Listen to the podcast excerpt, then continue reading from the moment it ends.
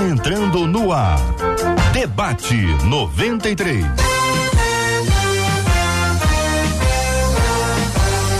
Realização 93 FM. Um oferecimento Pleno News. Notícias de verdade. Apresentação J.R. Vargas. Alô, meu irmão. Alô, minha irmã. Aqui fala J.R. Vargas, estamos de volta, minha gente, começando aqui mais uma super edição do nosso debate 93 de hoje. Nesta segunda-feira, dia 5 de junho de 2023, que a bênção do Senhor repouse sobre a sua vida, sua casa, sua família, sobre todos os seus, em nome de Jesus. Pastor Silvane está no debate 93 de hoje. Bom dia, pastor. Bom dia, Jota. Bom dia, colegas debatedores. Bom dia, queridos ouvintes. Bom dia para Raquel Soares, pastora Raquel, aqui no debate 93 de hoje. Bom dia, JR. Bom dia, amigos. Que o Senhor nos abençoe e nos conduza hoje para uma, um debate abençoado. Amém. O pastor Davidson Freitas também está no debate de hoje. Bom dia, pastor. Bom dia, JR. Bom dia, debatedores. Aos ouvintes também, que seja uma manhã abençoada para todos nós aqui. Pastor Paulo Afonso Generoso também está no debate 93. Bom dia, pastor. Bom dia, JR. Bom dia também aos queridos colegas debatedores. E bom dia ao povo de Deus ligado no Brasil e todo mundo pela internet. Que Deus nos abençoe nesta manhã. No debate 93 de hoje você nos acompanha em 93,3 no rádio 93,3. Minha gente, estamos transmitindo aqui agora pelo rádio.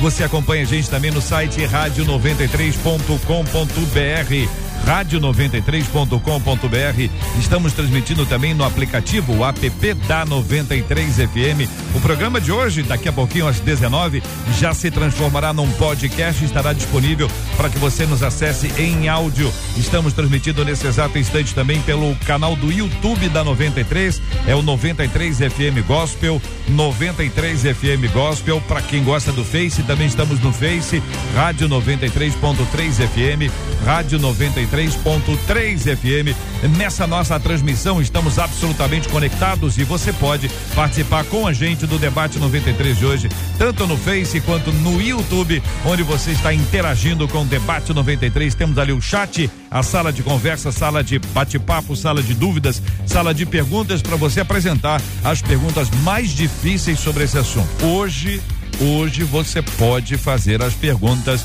mais difíceis sobre esse assunto, porque os debatedores estão aqui ao vivo, a conexão não vai cair de ninguém. Eles estão presentes aqui no nosso estúdio e nós vamos interagir com eles e vai ser uma benção. Você fala com a gente também pelo WhatsApp, que é o 2196803 8319, 2196803 8319 e você vai falar com a Marcela Bastos. Bom dia. Bom dia, J.R. Vargas. Bom dia antes aos nossos queridos debatedores. É bom demais a gente começar a semana ao lado de vocês.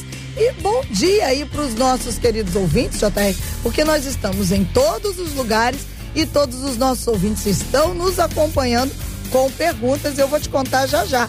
A Ana Maria, lá de Duque de Caxias, tá ligada e já disse: ó, Duque de Caxias tá ligada, ela tá no Facebook. A Dayana de Itaboraí tá ligada, dizendo que Itaboraí está ligada. Ela está no YouTube e sobre perguntas, você falou, né?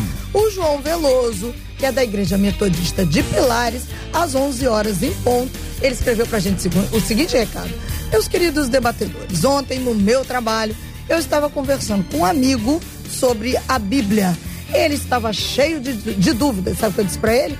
Liga no debate 93 que você vai tirar todas as suas dúvidas. Que é, isso, tá vendo, né? Turma tá aí, ligada. igreja. Vamos pra mais um debate. Vamos que vamos, gente. Olha aí, hoje tem um par de ingressos para o show do grupo Logos e Coral. Grupo Logos e Coral no Teatro de Nova Iguaçu, no dia 6 de julho, às 8 horas da noite. É 6 de julho, 8 horas da noite. Um par de ingressos para o show do grupo Logos e Coral no Teatro de Nova Iguaçu, no dia 6 de julho, às 8 horas da noite. Você concorre aqui na 93 FM. Daqui a pouquinho, no final do programa, eu vou dar aqui o resultado, tá bom? Você participa comigo aqui pelo nosso WhatsApp da 93, é o 21 96803 8319, 21 96 96803 8319 e você vai dizer aí para os nossos queridos amados e preciosos que você quer ir no show do Grupo Logos. Eu quero ver o Logos, eu quero Logos no Logos. Manda aí, faça sua brincadeirinha aí, você que é muito criativo, criativa e você vai concorrer. No final do programa tem resultado para você. Então, minha gente, perguntas surgirão. A Bíblia diz que nosso corpo é o templo do Espírito Santo. Começa afirmando um dos nossos ouvintes. Mas o que realmente isso significa é o que ele pergunta. Todas as pessoas são templo do Espírito Santo? Na prática, como se deve guardar esse templo? Para que haja um melhor entendimento, vou conduzir aqui no passo a passo. A Bíblia diz que nosso corpo é o templo do Espírito Santo. Até aqui, pastor Silfarne, o nosso ouvinte está certo? Sim, certíssimo, né? É interessante pensar quando fala nosso corpo, né? É, a gente muita, houve algumas definições sobre o que é ser ser humano, né? E muita gente fala, tem uma, uma linguagem muito usada, que o ser humano é um espírito que tem corpo, tem alma e habita em um corpo. Até certo ponto eu concordo, porém mais do que isso. O corpo não é só um, uma efemeridade, só um detalhe qualquer. A Bíblia fala, por exemplo, de um corpo transformado após a vinda de Jesus. Então o corpo faz parte da nossa estrutura.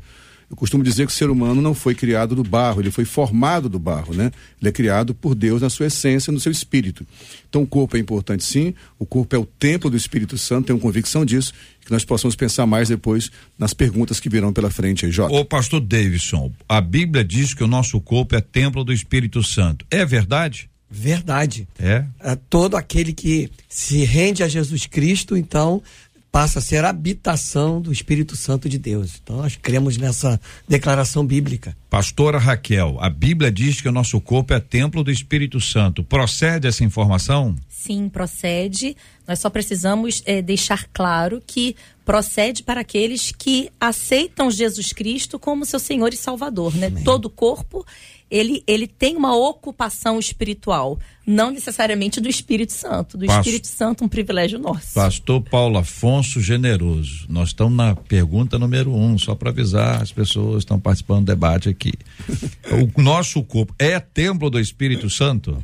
Sim, JR. O nosso corpo é templo do Espírito Santo, é o santuário do Senhor, porque a Bíblia diz em primeira aos Coríntios, no capítulo 6, versículo de número 19 então a gente precisa entender que o crente, aquela pessoa que nasceu de novo, ele passa a ser um templo do Espírito Santo, o seu corpo. Muito bem. E tudo pertence ao Senhor. Então a Bíblia não diz que nosso corpo é templo do Espírito Santo. A Sim. Bíblia diz que os convertidos, os alcançados, eles são templo do Espírito Santo. Perfeito? Agora, o que isso significa?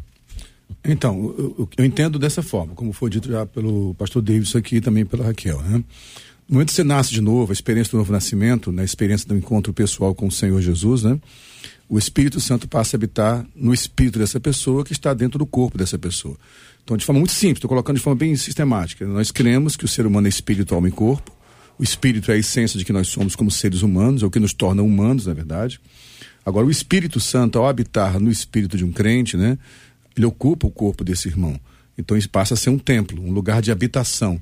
E mais do que de habitação, de manifestação. Só para fazer uma breve analogia e fechar aqui essa minha fala, quando, por exemplo, Israel olhava para o templo de Jerusalém, eles tinham a consciência que aquele era o lugar da habitação de Deus.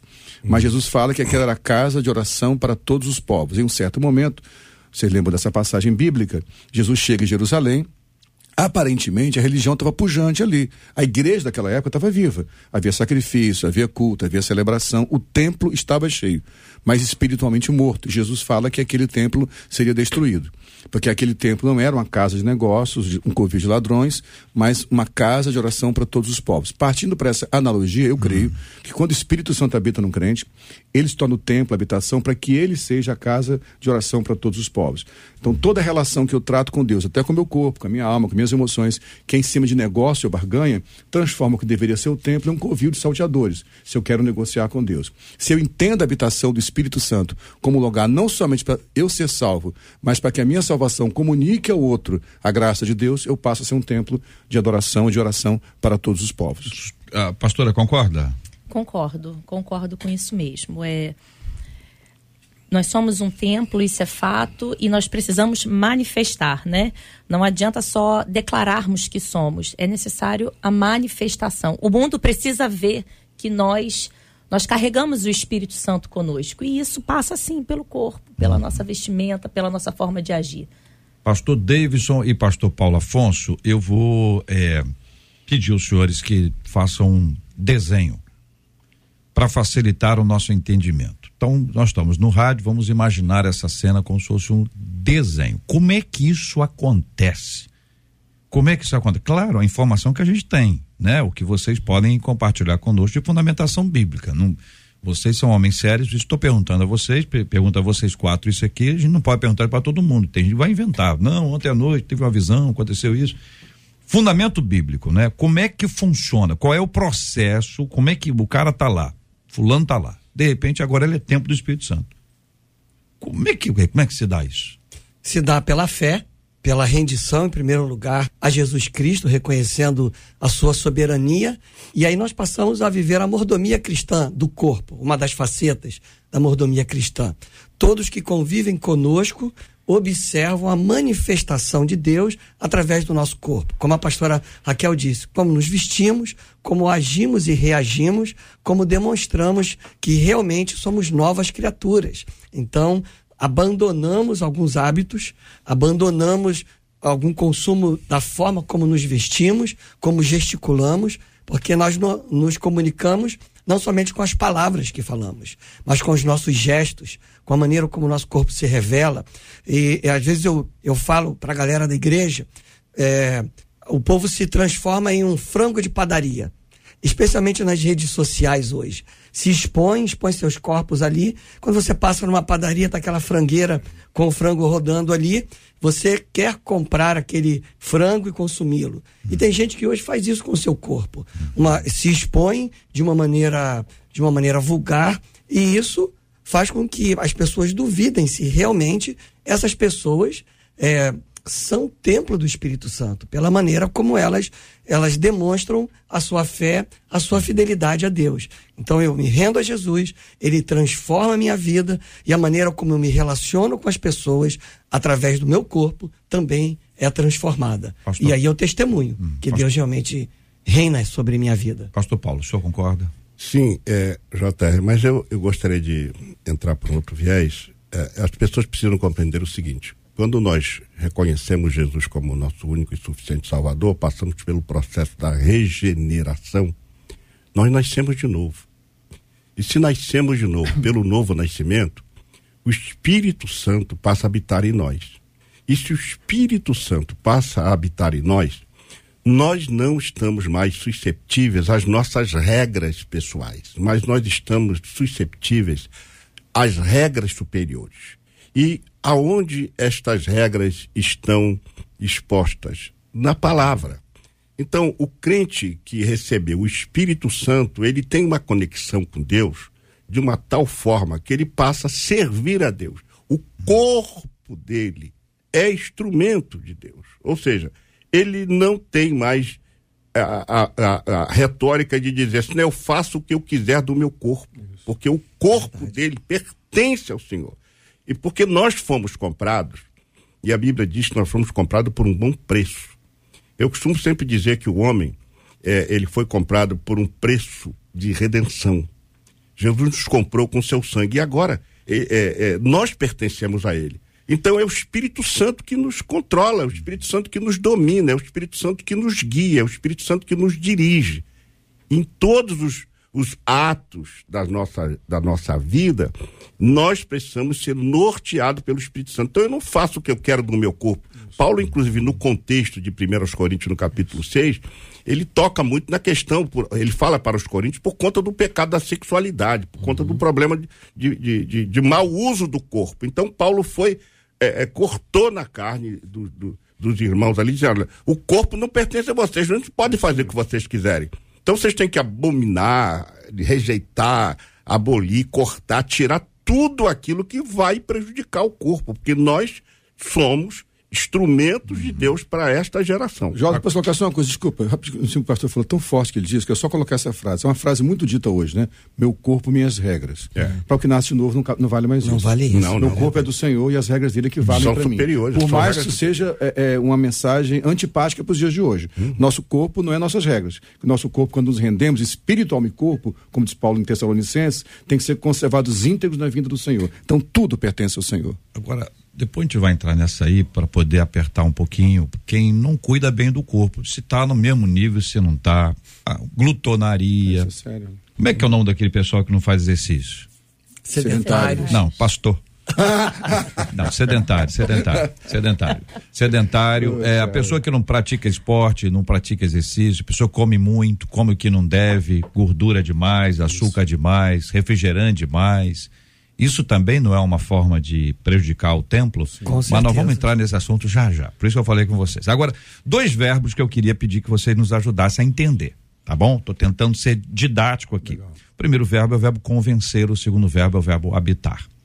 O primeiro verbo, convencer, lá de João capítulo 16, versículo 8, quando ele vier, falando sobre o Espírito Santo, convencerá o mundo do pecado, da justiça, e do juízo. Então, o convencimento de que nós estamos pecando ou em pecado é fruto da ação do Espírito Santo. Verdade. E o outro verbo é o verbo habitar. Então a pergunta que eu faço para vocês é para quem não começou na fé ainda, não nós aqui. A pessoa que não começou na fé, ela é convencida, mas ainda não é habitação? Ou o convencimento já é um sinal da habitação? O convencimento, ele é do lado de fora ou seja, tá do lado de fora, tá do lado de fora, ó, ó, aí convenceu, habitou. Vocês estão entendendo? Por isso que eu tô fazendo com a mão aqui, eu tô fazendo um desenho, tô fazendo um desenho, porque eu tô querendo, tô pedindo a vocês sejam didáticos. Vocês ensinem para os nossos ouvintes. Claro que vocês podem ter quatro pontos de vista diferentes, problema nenhum, zero, zero estresse, tá certo? Mas é esse entendimento. O, a pessoa é convencida, ela não é, ela não é templo ainda. Não conhece a Cristo, tá bom? Ela é convencida e depois se torna habitação. Ou o fato de ser convencida significa que ela já é habitação. A, a leitura que eu tenho desse texto, da minha percepção, é que esse é um processo constante do Espírito Santo convencer o mundo, né? Do pecado, da justiça e do Inclusive juízo. nós. Inclusive, no- inclusive nós, constantemente, que é o processo da regeneração que o pastor Paulo falou, que é um processo. Existe um fenômeno e depois começa um, daí se estende um processo. Eu entendo assim, Jota, que o convencimento não necessariamente vai encerrar na habitação, que eu posso não, não, não me convencer, como pela rebelião. Eu- eu- só para fechar minha fala, eu digo sempre uma frase, não sei se vocês concordam comigo, o homem não vai ser condenado mais pelo pecado. Todo pecado já foi perdoado. O cordeiro foi sacrificado antes da fundação do mundo. Ele é condenado pela rebelião, pela rebeldia da vontade do Pai. Então, quando o Espírito me convence, eu digo não a esse convencimento, eu me rebelo. Aí não há habitação. Então, acho que esse processo do convencimento é constante. O Espírito Santo para toda a humanidade é aquele que se submete a essa vontade, que se torna habitação do, É, do eu tô Espírito. eu estou perguntando especificamente para quem não é convertido ainda. Você está entendendo? Nós, nós estamos aqui no jogo, nós estamos no jogo. Mas a pessoa que não tem, como é que funciona aí? Ou como é que começa essa, essa história? Vocês estão entendendo? Como é que começa a história? O processo do convencimento pelo Espírito Santo vem quando o indivíduo ele ouve a mensagem e o Espírito Santo opera em seu coração e nesse momento ele ele reconhece que ele é pecador. E a partir desse reconhecimento, porque o verbo traduzido por convencer, na verdade, é o verbo que faz a ação de levar o indivíduo a constatar a sua situação de pecador rebelde, desobediente. E quando o indivíduo entende a sua posição, se arrepende dos seus pecados, ele recebe o Senhor Jesus como seu Senhor e Salvador. Então, esse processo do convencimento é o processo onde eu sou confrontado com essa verdade, eu reconheço que sou pecador, aceito, né? me arrependo, peço perdão. E nesse momento acontece a regeneração. Agora, pastor Davidson, aonde está o Espírito Santo aí geograficamente? É essa, essa é a imagem. Porque Geograficamente. assim, quando é habitação, não, não, tem, não há dúvida. Está do lado de dentro. Certo? Quando você já é habitação, ele está do lado de dentro. Está resolvido o assunto. Eu estou perguntando o seguinte: no primeiro dia a dia aí, começou a fé, a pessoa tá, olha, descobriu, ouviu a mensagem. teve- onde é que está? É fora para dentro? Ou o fato da pessoa estar recebendo a mensagem, está sendo convencida, significa que ela, neste instante do convencimento, ela já é templo do Espírito Santo? No momento, ao meu ver, no momento em que ela entende e aceita e reconhece e pede perdão, esse momento o Espírito Santo deixa de operar fora e entra uhum. e passa a habitar. E a partir dali começa o processo da santificação. Uhum. Isso, a, o, isso. o, Espírito Santo que entra, dura a vida inteira. Que dura até a promoção, tá a glória celestial. Concorda, pastor Paulo? é, JR. Então, o primeiro ponto aí, já vamos falar de uma pessoa que não conhece Jesus. É. Quando ele ouve a pregação do evangelho e crê na pregação do evangelho, alguns elementos são fundamentais. O, o, basilar, a fé. Sem fé é impossível, impossível, agradar a Deus. E quem crê tem que crer pela fé. A Bíblia é, fala sobre a fé é, de uma forma muito importante e a pessoa crendo, crendo que Jesus é o Senhor e Salvador, ele recebe a Jesus na sua vida. Ao receber Jesus na sua vida, o Espírito Santo automaticamente passa a tomar posse daquele, daquele corpo que creu, naquela pessoa que creu em Jesus como Salvador. Tanto que se ele partir é, um segundo depois de que ele crê, ele está salvo. Então, o, o, isso, exatamente. Então, o Espírito Santo passa a habitar nele. Agora, existe um processo que foi mencionado aqui da santificação que a gente vai se aperfeiçoando. A, a santificação, ela é instantânea, mas é também progressiva. Processual. Uhum. Ela tem um processo. Então, a pessoa vai mais e mais, vai se aperfeiçoando e o Espírito Santo vai convencendo ele de muitas coisas. Por quê? Porque há hábitos, JR, que se estão no nosso corpo que nós precisamos debelar através de uma ação poderosa do Espírito Santo, porque às vezes nós mesmos não temos condição de enfrentar e de, de, de vencer. Aí o Espírito Santo nos ajuda nas nossas fraquezas. Então a gente age junto. O Espírito Sim. Santo intercede por nós, ajuda-nos nessa, nessa realidade e ele vai convencendo, mostrando, porque é a palavra que vai ser agora o ambiente que a pessoa precisa crer. Precisa ler a Bíblia. Uhum. Lendo a palavra, ele vai se, cada vez mais se tornando melhor e aperfeiçoando-se em Cristo Jesus. Por isso que a santificação é um processo. Deus nunca exigiu, nunca exigiu uhum. que a pessoa é, é, alcançasse o ponto ideal. Por isso que a gente tem que cre uhum. ir crescendo, né? Porque senão ninguém se salvaria. Então, a santificação é um processo que tem a participação divina e humana. Sim, é sim. isso? Exato. Ao longo da vida. A gente tem que, a gente tem que se colocar debaixo desse senhorio, Submeter, né? né? A sua pergunta foi uma pergunta bem objetiva, né? É, como que funciona essa questão do convencimento? A palavra de Deus diz que o Espírito Santo, ele bate. Se aceitarmos, então, ele entra uhum. e faz morada. O que a gente não pode confundir também é uma pessoa que tem, por princípios, pela pela vivência dela, uma boa alimentação, é, uma boa vestimenta, ela não é uma pessoa tão escandalosa nas roupas. E aí a gente vai olhar, ela não tem Jesus, ela ainda não reconheceu o Senhor de Jesus, mas ela tem uma vida equilibrada, tanto, tanto de alimentação como de vestimenta. Aí a gente vai pensar, essa pessoa ela foi convencida pelo Espírito Santo? Não, o meio em que ela vive não. a levou a isso. O, é, o que nós também precisamos entender é que esse processo com o Espírito Santo não é um processo agressivo, não, não agride a nossa integridade ou a nossa, o nosso entendimento entendimento.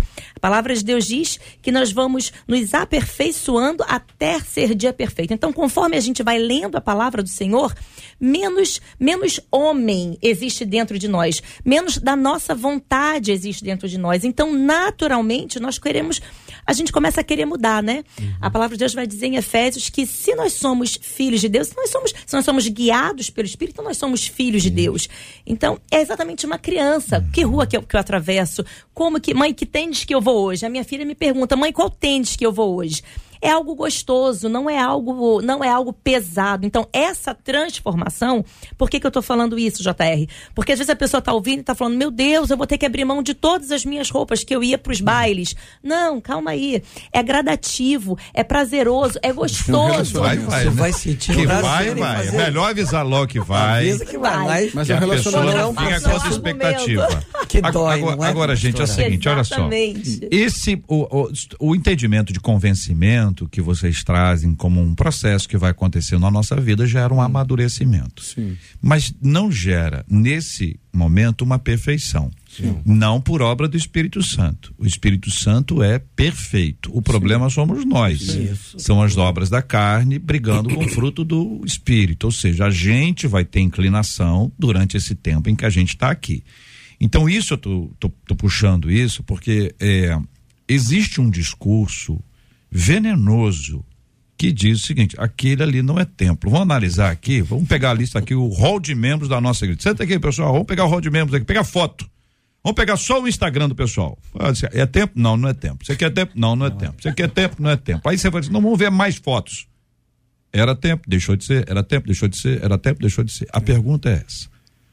A, a gente tem condições. Qual é o critério que existe para se afirmar que A ou B tem ou não tem? Como é que a gente pode ter? Qual é o instrumento que vocês se utilizam? Até para dizer, não estou instrumento nenhum. Também é uma possibilidade. Nenhum. Então é nenhum ou qual? Para identificar esse aspecto que envolve ser ou não templo do Espírito Santo. Eu acho que o grande cuidado, não sei se os colegas concordam comigo, é exatamente evitar o risco do julgamento é, precipitado. Né? Primeiro, quem define quem é joio ou trigo são os ceifeiros no dia da colheita, né? Uhum. É, amigo meu, pastor Paulo Bode, que fala sempre o seguinte: cara, eu só sei alimentar ovelha, então vou dar comida de ovelha. Se o bode está no meio, vai comer comida de ovelha. Agora, ovelha não come comida de bode.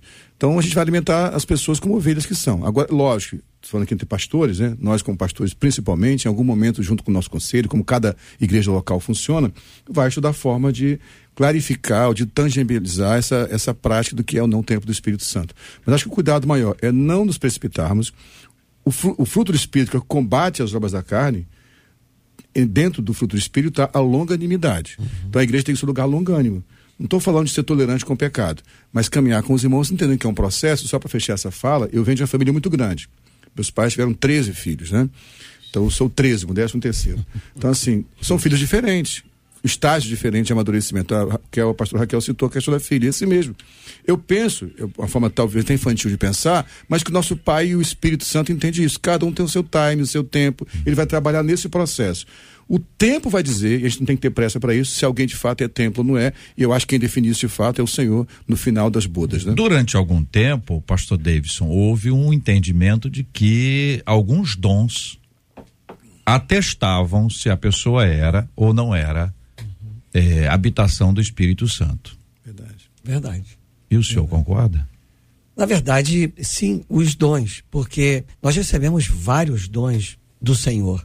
Então, a, a maneira que eu manifesto esses dons nos meus relacionamentos, no meu testemunho, usando o meu corpo para demonstrar. A minha boca deve ser usada para edificar.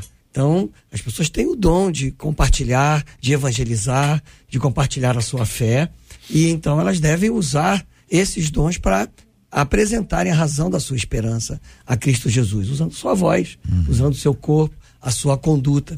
Na pergunta anterior, qual é a fonte do critério? A Bíblia. Uhum. A Bíblia é a palavra infalível de Deus que tem ali todos os fundamentos para que eh, possamos orientar as ovelhas e não julgá-las, uhum. mas orientá-las numa conduta onde elas demonstrem fidelidade a Deus, amor a Deus. Eu abro mão de determinadas coisas que faziam parte da minha natureza anterior com alegria, com amor com gratidão a Deus pelo que ele é hum. e pelo que ele faz. E aí eu manifesto os dons usando uma voz que antes cantava para lazer, hum. agora canta para adoração. Deixa eu perguntar uma coisa ao senhor, pastor Davis. Então o senhor estabelece aí a, a, a diversidade dos dons como resultado da ação do Espírito Santo na, na pessoa. Não necessariamente um dom ou outro. Sim. Muito bem. Pastor Paulo entendeu claramente a minha pergunta Sim. e eu quero ouvir a sua resposta, querido Pastor Paulo. Com relação ao dom. Ao dom. Ao dom. Se o dom define. É que o senhor me entende. O, é, porque assim, Durante muito tempo houve a, a seguinte ideia. Tem dom de línguas, línguas tem o Espírito é. Santo. Não tem, não tem. Uhum. É, a Bíblia fala sobre dom e fala sobre dons, né? E fala sobre fruto. Se você pegar o texto bíblico de 1 aos Coríntios, no capítulo 12, você tem lá os dons do Espírito Santo, que são dados à, à, à igreja mas você também tem os frutos do Espírito Santo em Gálatas capítulo 5. Então, os dons são para edificação do corpo. Ou seja, é, é o que, que acontece, JR? Numa igreja, você recebe pessoas que vêm do mundão, com todos aqueles jeitos, trejeitos, com todas aquelas dificuldades, e aí ele vai ser trabalhado, o Espírito Santo vai trabalhar ele. Ele, ele precisa participar exatamente da, da dos cultos é, para que ele seja ensinado também. Essa foi uma preocupação de Jesus. Ontem mesmo, é, eu mandei é, os irmãos lerem em voz alta dois textos bíblicos, Mateus 4, 23 e, Marcos, e Mateus 9, 35, que Jesus iniciou a prega, a, o ministério dele primeiro ensinando, depois pregando, e em terceiro lugar curando. O grande problema que a falta de conhecimento bíblico é que leva o povo a isso que está acontecendo hoje. O meu povo perece por falta de conhecimento. O ilustre pastor chegou a afirmar que o único poder que pode destruir a igreja é o poder da falta de conhecimento de Deus. Então, se as pessoas são informadas, são orientadas, são ensinadas, trabalhadas a, a, a cumprir o propósito de Deus, elas vão a cada dia melhorando, se tornando melhores e fazendo com que a luz dela resplandeça de fato nas trevas, como está escrito em Mateus 5,16. Resplandeça a vossa luz. Hum. Então é lamentável que hoje se usa os dons para fazer juízo. Hum. Quando a Bíblia, é, lá em 1 Coríntios, na passagem que todos conhecem aqui, do capítulo 11 de 1 Coríntios, que fala assim: examine-se o homem a si mesmo. O homem tem que primeiro fazer um auto-julgamento, um auto-juízo. Ele faz um autoexame, aí ele percebe que ele não está bem comparando com a palavra de Deus. Agora, essa questão de julgar o dom não tem a finalidade de condenar, de julgar. Pode ajudar para que a pessoa melhore, né? principalmente o dom de profecia. Que as pessoas entendem, é, infelizmente, no meio nobre, né? pentecostal, né? usam esse dom para uhum. para atacar as pessoas, quando Mas... na verdade a, o dom da profecia é para é consolar, consolar exortar e edificar. Então, na sua opinião, é, a afirmação de que se não tiver este dom, não a pessoa não tem o Espírito Santo não procede. Não, não. Muito bem. São 11 horas e 32 minutos. Marcela Bastos, porque daqui a pouquinho nós vamos conversar com os nossos debatedores sobre a questão da glutonaria como é que é o negócio que o pessoal não faz exercício mesmo, que eu já esqueci? Eu não vou falar. Ah, posso não, posso não posso como é que é o nome do pessoal que é. Não, vocês falaram aqui agora há pouco. Sedentário. Sedentário. E vou perguntar também sobre apagar o espírito e entristecer o espírito. Já, já, daqui a pouquinho. Vai lá, Marcela. Então, sobre apagar o espírito e entristecer o espírito, tem pergunta oh, sobre isso, vai falando. ser a terceira aqui que está caminhando ali. Mas antes, então, de você ir para glutonaria. Eu não vou para glutonaria. De pro sedentarismo. O senhor Farner que tá animado seja, com esse assunto ali. Nós vamos antes para tatuagem. Porque oh, a Dani disse assim: por causa da afirmação de que o nosso corpo é o templo do Espírito Santo, hum. eu sempre tive uma vontade e uma dúvida. Ela disse: gostaria de ter uma tatuagem, oh. mas seria pecado? Ah, é tem que perguntar para quem é mãe, né? Eu acho que para quem é mãe, que a menina pergunta o tênis que usa, deve perguntar também se pode usar tatuagem. Ah, com pastora. pastora Raquel, é, esse assunto já foi mais complicado. É. Já foi, logo quando eu comecei aqui era o caos. É, Hoje em dia você tem alguns líderes Sim. com tatuagens do tempo do passado e outras do tempo do presente. Não é verdade, senhor Fares? Você deve conhecer Davis, então a gente fala. Pastora Raquel, como se posiciona em relação a esse assunto? Então, é, esse tema para mim de tatuagem é algo tão bem estabelecido que eu confesso que nunca tive interesse de me aprofundar em uhum. estudos. Eu não gosto. Eu acho os fundamentos desnecessários. Eu tenho conhecidos que fazem tatuagens alegando que estão evangelizando. É. Acho um barato. Aí coloca nas costas João é. 3,16, é. coloca no braço Jesus, meu Salvador. Gente, pelo amor de Deus, Não né? Não precisa disso. Não né? precisa disso. Uhum. A Bíblia diz que a boca fala do que está cheio o coração. O que eu falo vai manifestar infinitamente mais do que um adesivo no meu carro. Foi Jesus que me deu. É. Né? Então, eu. Hacke... o carro, então, né? então, eu, Raquel, eu nunca tive, eu nunca tive esse, esse desejo, essa vontade. Então é algo que eu nunca, eu nunca me aprofundei, eu não vou aqui negar. Porém, é, eu faço uma pergunta. O, o que te move, o que te leva a, a buscar, a querer essa, essa tatuagem no seu corpo, será que não é um excesso de espelho? A grande maioria das pessoas que, que fazem tatuagem, a grande maioria estão vivendo aquela fase de glória, e eu vou colocar entre aspas, porque tá se sentindo cara cara, tá bonito, tá sarado, tá, tá, tá com a pele curtida de sol. Então, parece que não combina querer evangelizar quando é. você está dentro desse contexto. Uhum. Porque uma pessoa, quando ela está, vamos falar no, no nosso, na nossa função pastoral, quando nós estamos de fato mergulhados num projeto maior, como Neemias falou, olha, eu não vou, eu não vou nem voltar a conversar com você, porque eu tô, eu tô numa grande obra. Quando nós estamos numa grande obra, com toda sinceridade, a nossa cabeça ela não vai nisso. Que desenho? Vou pesquisar no Google. Que desenho vou fazer no meu, no meu braço, na minha perna, nas minhas costas? Então, eu não vou dizer que é pecado, mas eu vou dizer que dentro da minha realidade, não, não entra. Muito não bem. Entra. Marcela. Próxima pergunta é do João. Ele disse: Olha, eu sou apaixonado por música e é, não João. consigo me desvincular das músicas seculares. Hum, Aí ele diz: No meu caso, até mais as instrumentais, mais seculares. É. Ele suprime a letra para ficar hum. com o instrumental. Aí ele pergunta: eu estaria manchando o templo do Espírito Santo? Vou perguntar para um músico, Silfarne. a música, eu sei que eu toco muita coisa. Gente, assim, a, a, então, eu tenho um pensamento sobre isso. Eu não vejo nenhum problema eu ouvir música que não seja gospel, né?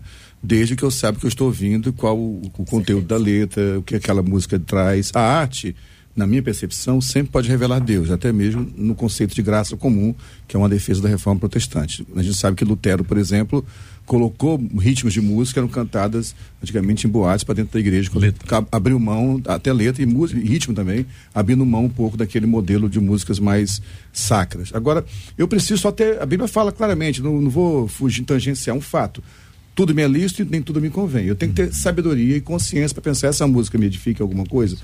Mas será que uma música não é gospel pode edificar? Pode. Traz uma palavra, uma letra de consciência que faça você pensar na vida. A arte, é, a, a, celebração e a, e a contemplação da arte é importante. Porém, eu acho que, como foi falado, mesma coisa da tatuagem, eu preciso ter discernimento para saber que música é essa, que letra é essa, que enredo é esse, que, que composição é essa. E também que evitar aquilo que pode me contaminar. Marcela. E vamos às questões aí do Espírito Santo que entraram. Geiciane da Pavuna, ela disse assim: ah, assim como os templos físicos, quando tem escândalos, se esvaziam, penso eu que assim somos nós. Quando a gente provoca alguma coisa que traz escândalo, o Espírito Santo sai de dentro de nós. E aí vem a pergunta da Camila. O Espírito Santo, no caso de Saul, saiu dele porque ele deixou que a carne o dominasse, ele deixou de ser o templo do Espírito Santo? Olha, vamos deixar é o Saul aí. O Saul, dá aguenta, é, dá aguenta aí, tá Saul, senão você vai misturar os nossos assuntos aqui. Tá bom, Saul? Tá bom? Hum. Fica, fica tranquilo aí. Valeu, Saulzão. É, gente, então, o Espírito Santo sai ou não sai de uma pessoa? Essa é a, a, a origem da dúvida da nossa ouvinte, né? É a pessoa que é a habitação do Espírito Santo. O Espírito Santo habita nela o Espírito Santo é, deixa esse templo? É, a pergunta, senhores pastores, Davidson, pastor Paulo, Raquel. Eu entendo que o Espírito Santo habita, mas eu escolho muitas vezes desobedecer a ordem do Espírito Santo. Quando Paulo fala aos Tessalonicenses a questão de não apagueis ou não extingais o Espírito Santo, uhum. ele está falando ali exatamente de uma rebelião, de uma desobediência. Eu deixo de me submeter ao que o Espírito Santo me direciona. Ele me dá o discernimento, ele me mostra que é errado, mas eu escolho continuar atendendo ao meu desejo. Então, isso não significa que o Espírito Santo deixou de habitar, mas que eu deixo de obedecer ao discernimento que ele me dá. Então, na sua opinião, é, o Espírito Santo habita e não desabita. E não desabita. Vou, vou botar essa Agora, palavra aqui para poder ajudar. Uso livre-arbítrio muitas vezes. Posso ser rebelde, desobediente, o senhor falou. Pastor Paulo. Bom, JR, é um assunto muito teológico, uhum. porque Sim. isso dá uma margem para a gente discutir novas teses aqui, né? Uma delas que é muito comum no meio evangélico é que é salvo, salvo para sempre, e etc. Então, o que eu entendo é que ah, quando nós desobedecemos ao Espírito Santo, ele se entristece em nós. Uhum. Né? E se ele entristece, ele deixa de a gente. Nós mesmos ficamos pesarosos. Sim. E aí o nosso corpo acaba por sentir isso porque ele habita em nós para que a gente glorifique a Deus através do nosso corpo. Eu gostei muito da fala da, da pastora. querida pastora é, Raquel. Ela foi muito sábia em, em, em colocar essa questão da tatuagem fora do contexto de discussão. Foi muito sábia. Parabenizo a senhora por isso. Porque, de fato, algumas coisas que a gente quer. É, é como dizia um, um, personagem de um programa de televisão, é, a gente quer tudo muito explicadinho. e tem coisas que a gente não vai conseguir essa, essa definição. Eu creio que o Espírito Santo, ele não fica entrando e saindo do corpo. Ele, tá, ele habita em nós, mas nós podemos apagar esta chama. E, e se essa chama se apagar, como é que nós vamos brilhar? O próprio Jesus falou isso sobre uh, vocês são luz. Se, a, se vocês são sal, mas se o sal se tornar insípido, insípido, como que vai salgar? Então, nós precisamos entender que tudo que nós fazemos em desconformidade com a, com a palavra de Deus vai entristecer o Espírito Santo. Ele, ele não age.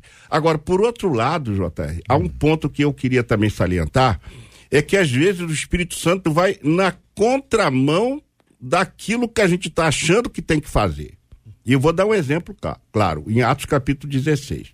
Paulo projeta ir para Bitínia. É, e quando ele vai caminhar para Bitínia, o Espírito Santo interrompe, você não vai. não vai. Olha, qualquer crente pentecostal hoje diz, isso é coisa do diabo. Isso é, do diabo, isso é coisa do diabo. Não, não, eu tô indo pregar o evangelho lá, como é que pode? Como é que pode? Aí o Espírito Santo vai para casa dormir, entre aspas, tá? Vai para casa dormir. Ele dorme, tem um sonho, aparece um homem que diz: passa a Macedônia e ajuda. Aí o texto vai dizer assim: ele entendeu. Sim. Ou seja, aí é uma conexão entre quando o Espírito Santo fala e a gente entende. Sim. E aí Deus nos dotou de três capacidades: a capacidade de saber, a capacidade de sentir e a capacidade de escolher. Então a gente sabe, a gente conhece, né? E, e, a, e a, gente precisa usar essa capacidade. Uhum. Então Paulo entendeu perfeitamente. O texto vai dizer assim: ele entendeu que o Espírito Santo direcionava ele para Bitínia e não eu para, para, para Macedônia. Macedônia e não para Bitínia. Então é numa hora dessa que a gente percebe nitidamente como é que o Espírito Santo trabalha. Ele trabalha de uma forma tão extraordinária, JR, que se você pegar Atos 23, me perdoe, só para fechar aqui o meu raciocínio, se é em Atos 23, Paulo, no, no, versículo 20 do capítulo, vai dizer que Paulo perdeu a esperança de se salvar naquela, naquele mar Adriático. Mas aí o que, que ele, ele faz? Ele vai orar ao Senhor e no meio daquela tempestade toda, os marinheiros escutam um barulho e tentam sair do barco. Aí quando pegam lá um, algum instrumento para cortar as amarras do batel para descerem, aí Paulo grita de lá: se vocês tentarem escapar, morrerão. Olha, é, é, é, é lindo isso quando escape significa morte. Fiquem no barco. Fiquem no barco. Oh, mas o que, que vai acontecer com o barco? Vai, o barco vai bater no arrecife mas vocês se salvarão.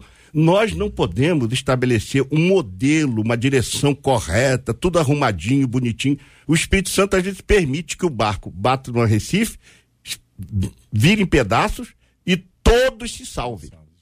Enquanto nós queremos nos salvar um instrumento que é um barco menor. A gente quer se safar. Gente, a gente quer se safar e o Espírito Tudo Santo bem. quer nos salvar. Obrigado. Pastor. A pergunta é habitar ou desabitar. Então, se eu tô, se eu tô lendo bem Sim. aqui os semblantes, na opinião de vocês, o Espírito Santo não desabita. Eu concordo com isso também é, a pessoa é, é, templo do Espírito Santo, uhum. ele vai ter os problemas, vai ter as lutas, até a Luta tristeza é pecado, que, que né? ele tem. Claro Exatamente, que não. Claro a tristeza que ele tem é quando peca, a tristeza que ele tem quando peca, é sinal de que o Espírito Santo de Deus está ali. Então, é. Que se não estivesse, ele não sentiria nada. Paulo diz isso, né? Que a tristeza, segundo Deus, produz arrependimento. arrependimento. É o Espírito que gera Exatamente. isso. Muito bem. Quando pecamos. Então, entristecimento, né? É um pouco mais fácil quando a palavra as pessoas leem é, Tessalonicense, o pastor Davidson nos trouxe isso, fala sobre o apagar, o senhor disse que é o significado disso é?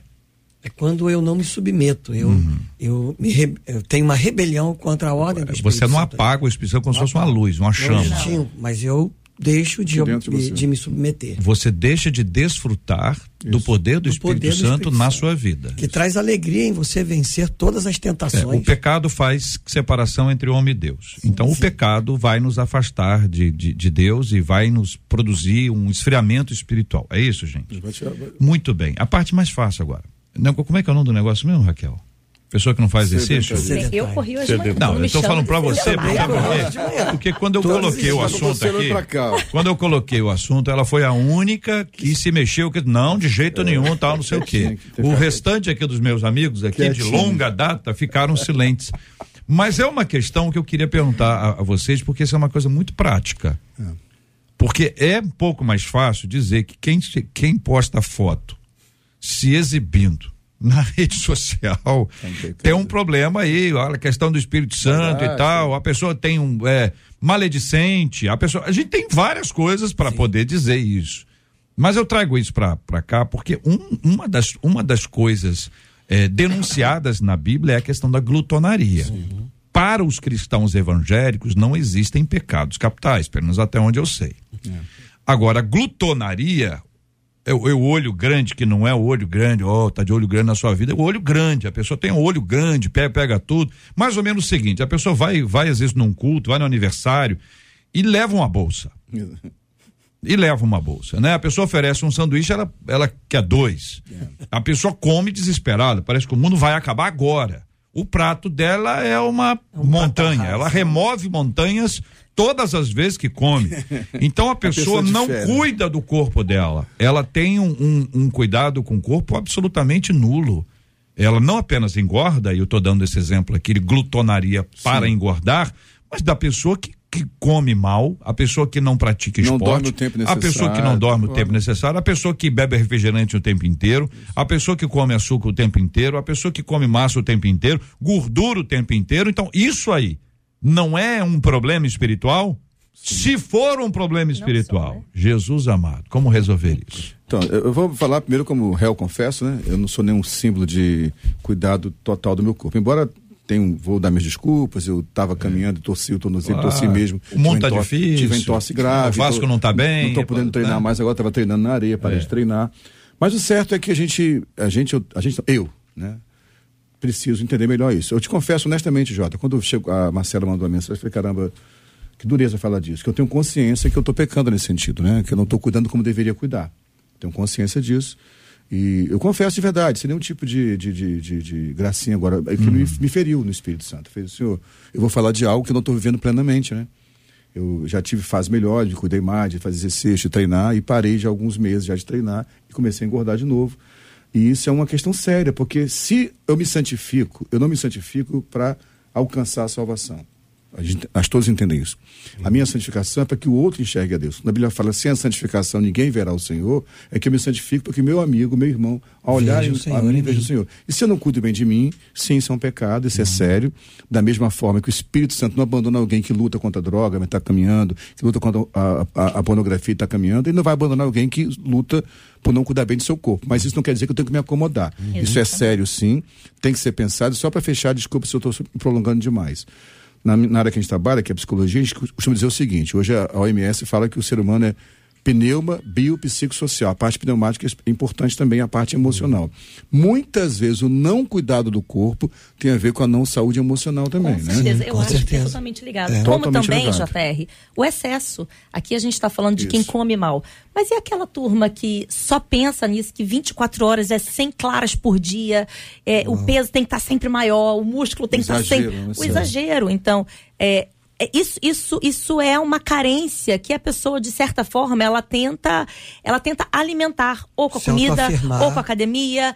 É, então, eu não vou dizer que não é espiritual, mas eu posso afirmar sim que tem um lado emocional da alma que precisa de um reajuste. Precisa, sim, às vezes, esse, esse eixo fora do lugar é algo tão simples. É só você olhar um pouquinho para você, para descobrir onde é que está aquela carência. Às vezes, uma briguinha dentro de casa que fez você escapulir mais para comida ou para falta de comida. Então, sim, eu acho, eu acho que está muito ligado também às nossas emoções. Necessidade de equilíbrio, né? Exato. Você deve Pra cuidar, sim. Dormir demais, dormir, Dur- dormir muito ou, ou dormir Ou dormir pouco, pouco. Tudo isso, sim. É, eu não gosto de dormir, então eu pouco, né? É, mas faço os exercícios e Gente, tudo mais. eu tomo muito café, eu tenho um desequilíbrio. Todo mundo, né? Deixa eu É, só, buscar o equilíbrio, Deixa eu né? cortar, mas Buscar desculpa a delicadeza. Até a questão do equilíbrio que a Raquel colocou, porque, por exemplo, acho que esse que é o ponto. Quando a filha de Jairo ressuscita, ele manda que deem comida para ela. Quando o endemoniado gadareno fica liberto, ele fica sentado em perfeito juízo. Cada coisa tem o seu tempo. É. Então, eu acho que um dos sinais também de que o Espírito Santo habita em nós é esse equilíbrio em todas as áreas, inclusive no cuidado do seu corpo, né? Verdade. Tem que ter equilíbrio com isso. Afinal de contas, nós somos corpo, alma e espírito. Isso é a trindade do homem, né? Sim. A gente precisa cuidar do nosso espírito, a gente precisa cuidar da nossa alma e a gente também precisa cuidar do nosso corpo. É claro que eh, atualmente está havendo muito frisson em relação a corpo. Eu acho que o fitness corpo. trouxe aí uma bagagem de, de preocupação muito grande. As pessoas parece que isso é, é uma obrigação. Eu acho que isso é um dever, porque eh, não são as pessoas que vão me dizer co- como eu devo me cuidar. Sou eu que preciso me cuidar. Caso contrário, a gente vai ficar refém dessa galera que está aí. Né? As mídias sociais, você pode pegar que o retrato é, é um. E a gente também fica tão é, é, fascinado com isso que acaba a gente se desviando para o foco deles e não o nosso. Então, acho que nós temos consciência, todos nós temos consciência dos nossos, dos nossos erros, dos nossos acertos, das nossas dificuldades, e nós precisamos nos trabalhar. Ou seja, em vez de ficar copiando o modelo do outro, por que não a gente olhar para nós mesmos, um olhar intrínseco, para dentro do corpo, para dentro da alma, e dizer assim, como é que eu estou? Como é que eu estou diante de mim mesmo? Isso é uma coisa muito importante, porque é, é, é, o versículo 9 de 1 Coríntios transmite a ideia de preservação. E essa preservação é como se eu dissesse, eu preservo para mim. Eu não tenho que mostrar, me mostrar para ninguém. Ninguém, exatamente. Eu tenho que me fazer para o meu bem. Por quê? Porque em mim habita o Espírito Santo. E ele vai me instruir, ele vai me orientar, ele vai me ensinar, ele vai me dirigir, vai me conduzir. Então, uma coisa são esses exageros que nós estamos vendo hoje. Pre- As pessoas estão mais preocupadas com o corpo do que com a alma e do que com o É o culto ao corpo. dizer, né? ele- Eu acho, eu acho ele que uma boa pergunta corpo. que todo cristão poderia se fazer é quando olham pra mim de relance, tô andando no shopping, alguém olha pra mim, o que que enxerga? Enxerga o, o, o, o, o que que eu transmito com o meu andar, com o meu falar? Eu, eu transmito uma pessoa muito vaidosa, porque a gente vai ver esses exa- exageros no nosso meio. pessoas Sensual, que. Sensual, pessoas preocupadíssimas com a aparência, o cabelo tem que estar sempre impecável, a maquiagem sempre incrível. Gente, é um desequilíbrio. É um tempo gasto com coisas que de verdade não precisa chegar antes de mim. A, a luz de Cristo, ela tem que chamar mais atenção do que qualquer outra coisa. Então, quando Que eu passo pelo espelho, exatamente, quando eu, quando eu passo por um espelho, qual é a primeira coisa que eu enxergo? Se for aparência, Homem ou mulher? Homem ou Homem mulher? mulher. Porque hoje em dia a gente está é, cheio de homens excessivamente preocupados com isso. É, mas eu, eu não sei, agora fiquei na dúvida. Qual é o, o final aqui? Acho que o final é que temos que ter equilíbrio com o nosso Equilíbrio. corpo, nem excesso de alimentação de- desregrada como glutonaria, nem excesso de cuidado se é que isso pode existir, que pode ser um excesso. Como ela falou, onde se torna, como o pastor David citou aqui, um culto, Culto ao ao corpo. corpo. Então, nem É, desprezo mas com o corpo, nem vocês culto falam ao assim, ó, corpo. pode virar um culto ao corpo, cara, eu vou, então vou fugir da, da academia. Aí chega no outro lado, Não, onde você Então, diz, olha, é você tem que cuidar do seu corpo, ele volta pra academia. Só nessa ida e volta aí já tá fazendo exercício. O cara vai ser, hoje eu vou porque eu ouvi uma palavra, eu vou pra academia. Chega lá na academia, ele coloca Hoje o fone outra vez. Olha, rapaz, isso é culto ao corpo, hein? Então, assim, enquanto isso, a gente dá um pula, pula. Porque nós estamos precisando fazer um exercício aqui entre nós aqui. Então, ouvinte querido, tô botando o som alto aqui no estúdio, põe um som alto aí na sua casa.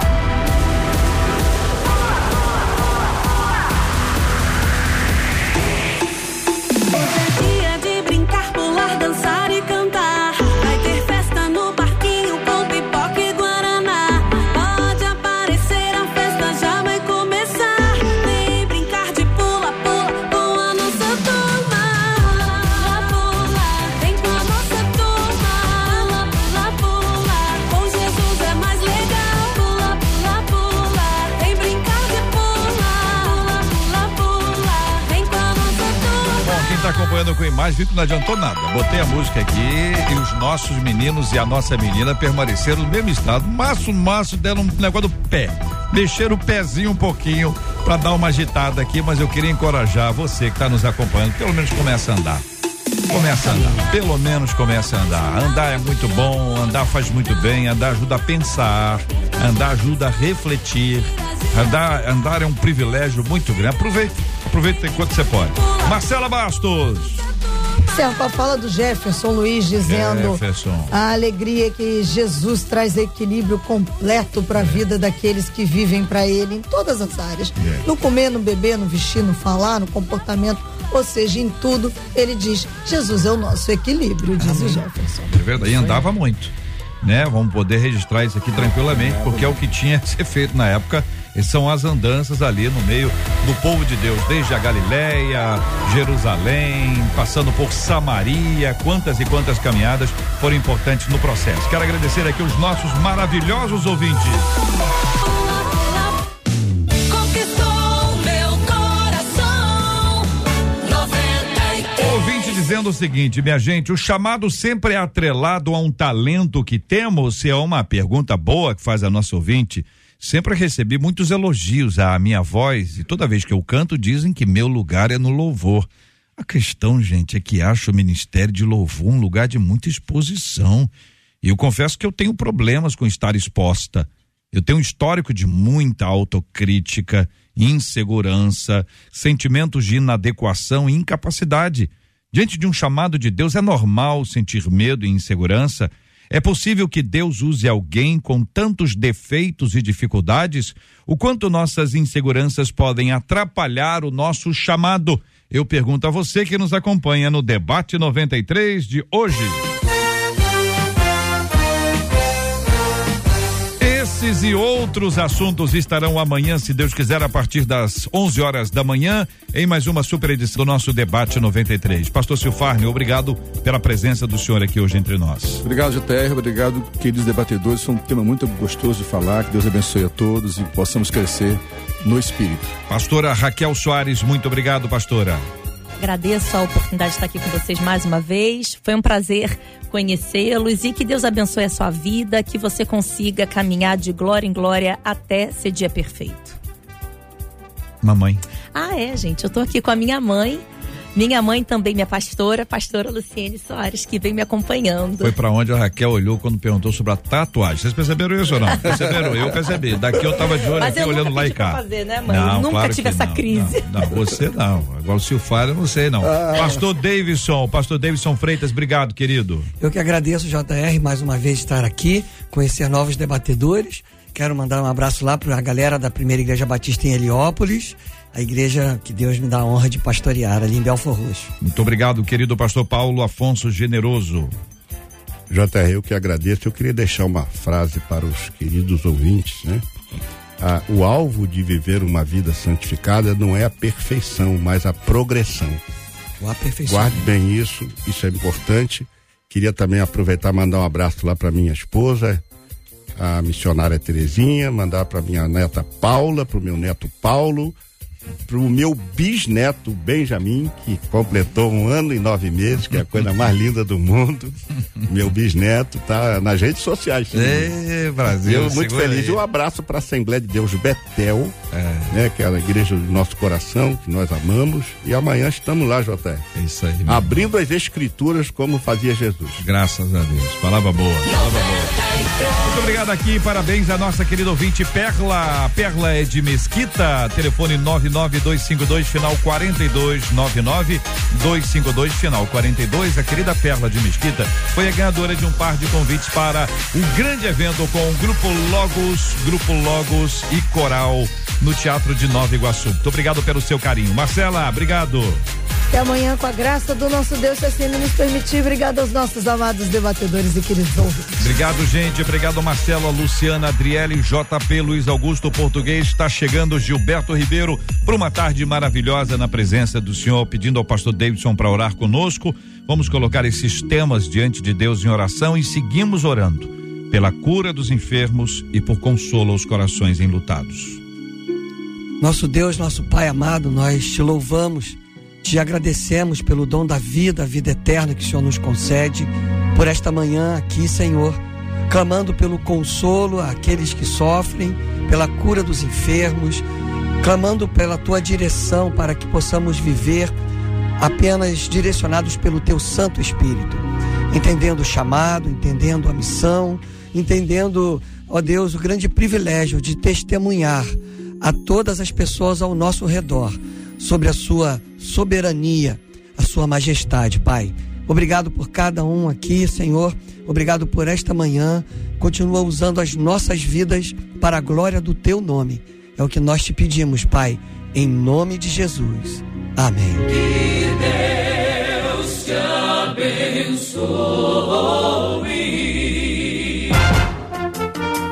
Você acabou de ouvir Debate 93.